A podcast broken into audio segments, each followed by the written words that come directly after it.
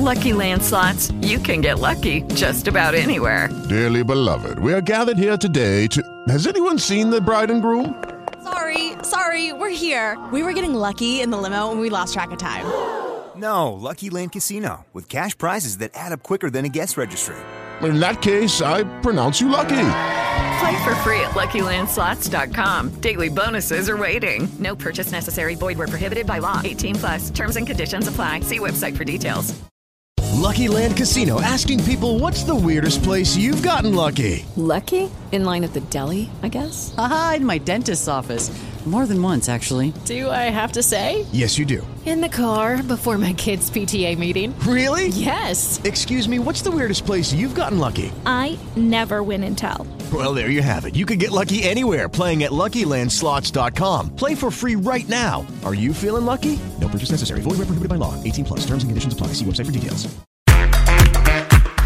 Podcastbook.it presenta La legge in podcast con Ivan Scudieri. Ben ritrovati cari amici di podcastbook.it, purtroppo ancora un caso di femminicidio in Italia che apre ovviamente ai soliti scenari, che cosa sta succedendo, come si muove la legge e soprattutto anche la tutela di queste vittime, delle, delle famiglie e quant'altro. Abbiamo qui con noi il nostro super esperto, l'avvocato Luca Volpe. Ciao Luca. Ciao Ivan, ben ritrovate, ben ritrovati a tutte e tutti. E ci ritroviamo ancora una volta purtroppo ad affrontare un barbaro omicidio ancora una volta di una donna. Una vera e propria guerra civile, sembra non avere fine e sembra che anche le misure legislative che sono state adottate negli ultimi anni non stiano esattamente funzionando. Cosa prevede il quadro normativo per questi delitti? Siamo di fronte ai efferati, efferati delitti, siamo di fronte ancora una volta a una vita spezzata, una giovanissima donna che aveva grandissime prospettive, sogni, era in procinto di laurearsi e quindi il quadro normativo eh, ha tutte diciamo, le misure misure che il codice penale prevede nei casi di omicidio. Devo dire che negli ultimi anni si è fatto molto, saprete che dal 2019 esiste questa legge che si chiama Codice Rosso, anche in questi mesi questa legge è ancora stata ritoccata aumentando le pene per chi commette questo tipo di delitti contro le donne. C'è stata un'accelerazione all'inizio della procedura, io temo che questo non basti. Noi abbiamo paesi nel mondo in cui è prevista la pena di morte e non è dato sapere se l'aumento delle pene incida così fortemente poi nella riduzione di questi drammatici casi. Credo che il problema della violenza contro le donne sia, lo, da, lo voglio dire da uomo, sia soprattutto un becero e deprecabile fenomeno culturale. Nel nostro paese abbiamo ancora una cultura maschilista, macista, patriarcale che è dura a morire, una cultura che aveva nelle leggi anche un riconoscimento, no? fino al 1981 noi avevamo il diritto d'onore, cioè il marito che trovava in flagranza di adulterio la propria moglie aveva come dire una sorta di attenuante proprio nel commettere questo tipo di reati. E è una roba degli anni Ottanta, ci vogliono decenni per cambiare la cultura del paese. Credo che però qualcosa di più incisivo a livello culturale, un investimento massiccio soprattutto sulle nuove generazioni di questa storia colpisce l'età dei protagonisti. Sì. Siamo di fronte a una povera donna di 22 anni e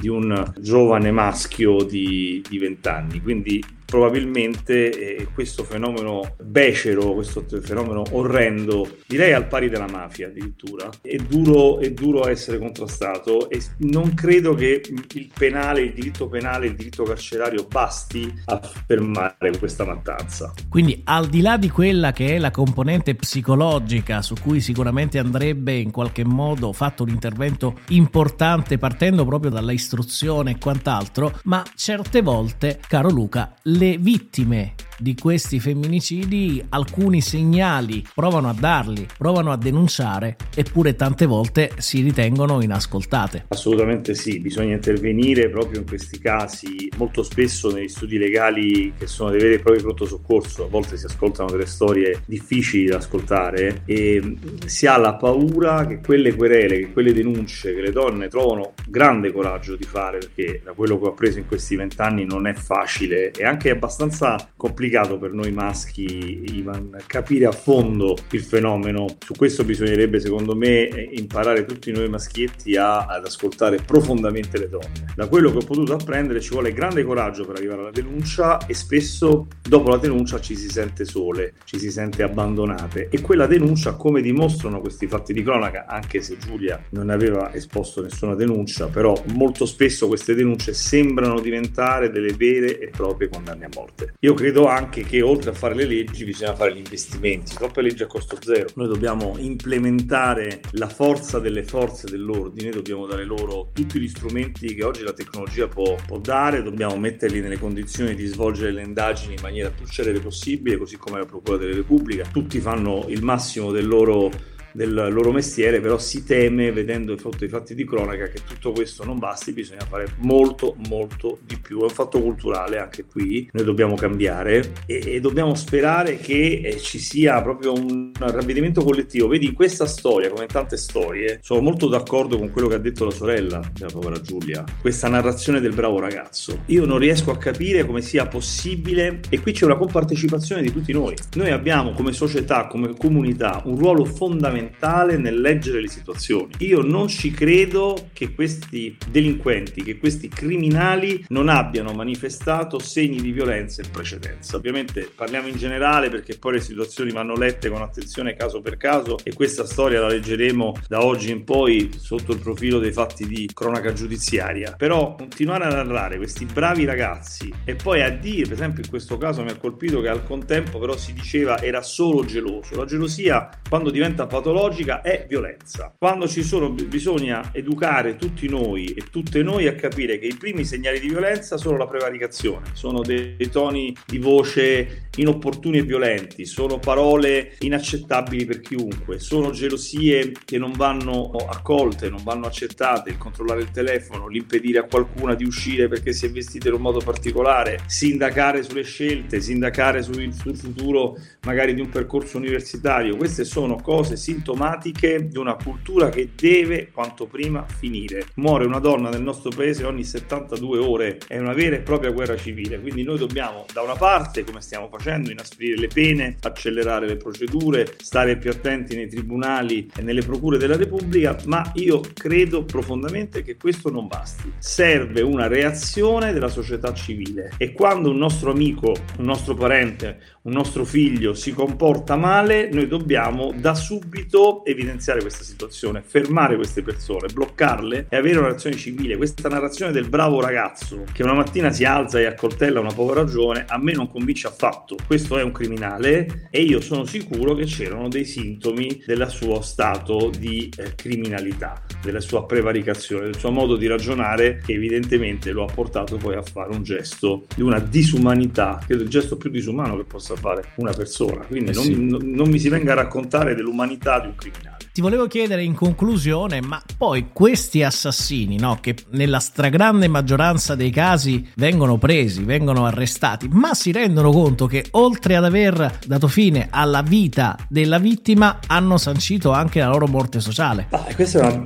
domanda molto intelligente. Proprio ieri finiva il congresso, il quattordicesimo congresso dell'Associazione Avvocati Matrimonialisti Italiani, dove abbiamo parlato anche di questo. È un notissimo criminologo che il professor Mastronardi ci spiegava che esistono oggi validissimi strumenti per capire se questa tipologia di criminali eh, ha un ravvedimento, prova davvero una sensazione di, di, aver capito quello che ha fatto, di, essersi, di aver soprattutto spezzato una vita e poi di, di conseguenza essersi rovinata la vita. Pare che ci siano dei test molto adatti oggi nel mondo della criminologia, della psichiatria, della psicologia e mi pare di aver capito, non sono un esperto di quella materia, che non sempre c'è consapevolezza. Io credo profondamente che sia veramente, come lo dicevamo, la questione è veramente culturale. La cultura è come avere le lenti per vedere la società. Se tu non hai le lenti, sei miope, certe cose non le vedi, non le capisci. Questo non è, bisogna stare attenti, bisogna camminare in punta di piedi su questi discorsi. Qua non si sta giustificando nessuno, però noi le dinamiche le dobbiamo capire per combatterle. Abbiamo una società malata sotto questo profilo, patologicamente malata. Vediva, il maschilismo è un virus. Noi veniamo da anni di pandemia, abbiamo capito come funzionano i virus. Sì. Il maschilismo, il macismo, la violenza contro le donne anche verbale è un virus che attenzione non attinge solo i maschi, ma spesso attinge anche le donne. A volte mi è capitato anche al mio studio di sentire mamme, donne appunto, magari di maschi, o di sentire colleghe di lavoro, di sentire pseudo amiche di altre donne dire delle cose sulle donne eh, da rabbrividire e quindi eh, bisogna stare attenti, è un fenomeno culturale e all'interno di quel fenomeno culturale c'è la risposta che tu mi chiedevi, ma ci si rende conto? Temo di no, temo di no, o ci si rende conto in maniera molto formale. Noi dobbiamo abituarci a voler bene a tutti noi, a tutti i generi, senza distinzione, senza niente, d'altronde basterebbe pensare, fare un esercizio logico, immaginate se queste cose siano mai accadute, perché poi ne parleremo in un altro podcast, ma a volte si sente qualche maschietto dire, eh ma anche noi, eh ma anche noi niente. Eh sì. Non si è mai sentito di un uomo essere ammazzato in quanto uomo, perché di questo stiamo parlando. Le donne vengono uccise in quanto probabilmente a livello culturale vengono intese da questa specie di esseri umani come una categoria che deve essere dominata, che deve essere sopraffatta e che se non esegue, non fa le cose che probabilmente erano nella testa di questo criminale, allora bisogna reagire in maniera violenta e allora bisogna eliminarle dalla nostra vita. Che questi criminali si eliminassero loro nel modo che ritengono più opportuno, andassero altrove, visto che è stato ritrovato in Germania, partisse per altri lidi e lasciasse in pace una società per bene, soprattutto le donne che mi pare che nella storia dell'umanità abbiano pagato abbondantemente un prezzo altissimo della loro esistenza. Però devo anche dire che in alcuni casi, in alcuni ceti sociali, è capitato, e sono stato testimone oculare di questo, che un uomo abbia percosso una donna, un altro uomo le sia andato in soccorso e la donna a quel punto là si è scagliata contro chi aveva provato a soccorrerla, quasi giustificando la violenza del partner di quel momento lì. Questo è gravissimo, secondo me.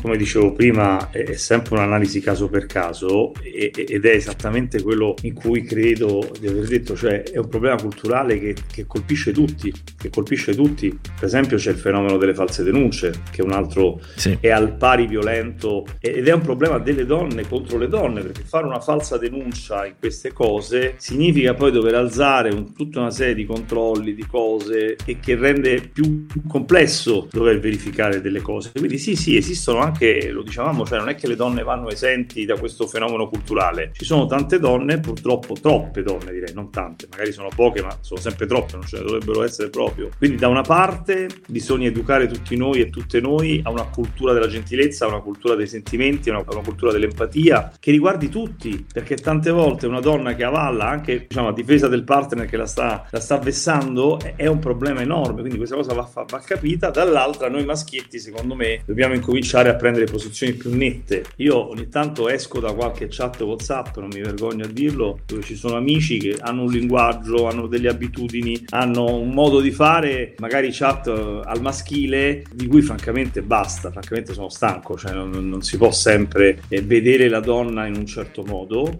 Dall'altra parte, quindi bisogna lavorare sui maschietti nel dire basta. E nel dire basta anche ai nostri amici, ai nostri parenti, ai nostri colleghi di lavoro, su affermarsi lì e cominciare a prendere una posizione netta.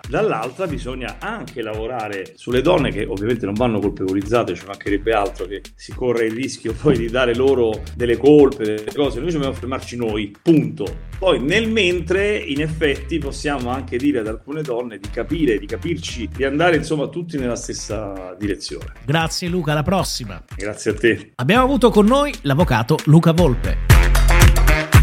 Podcastbook.it ha presentato La legge in podcast con Ivan Scudieri.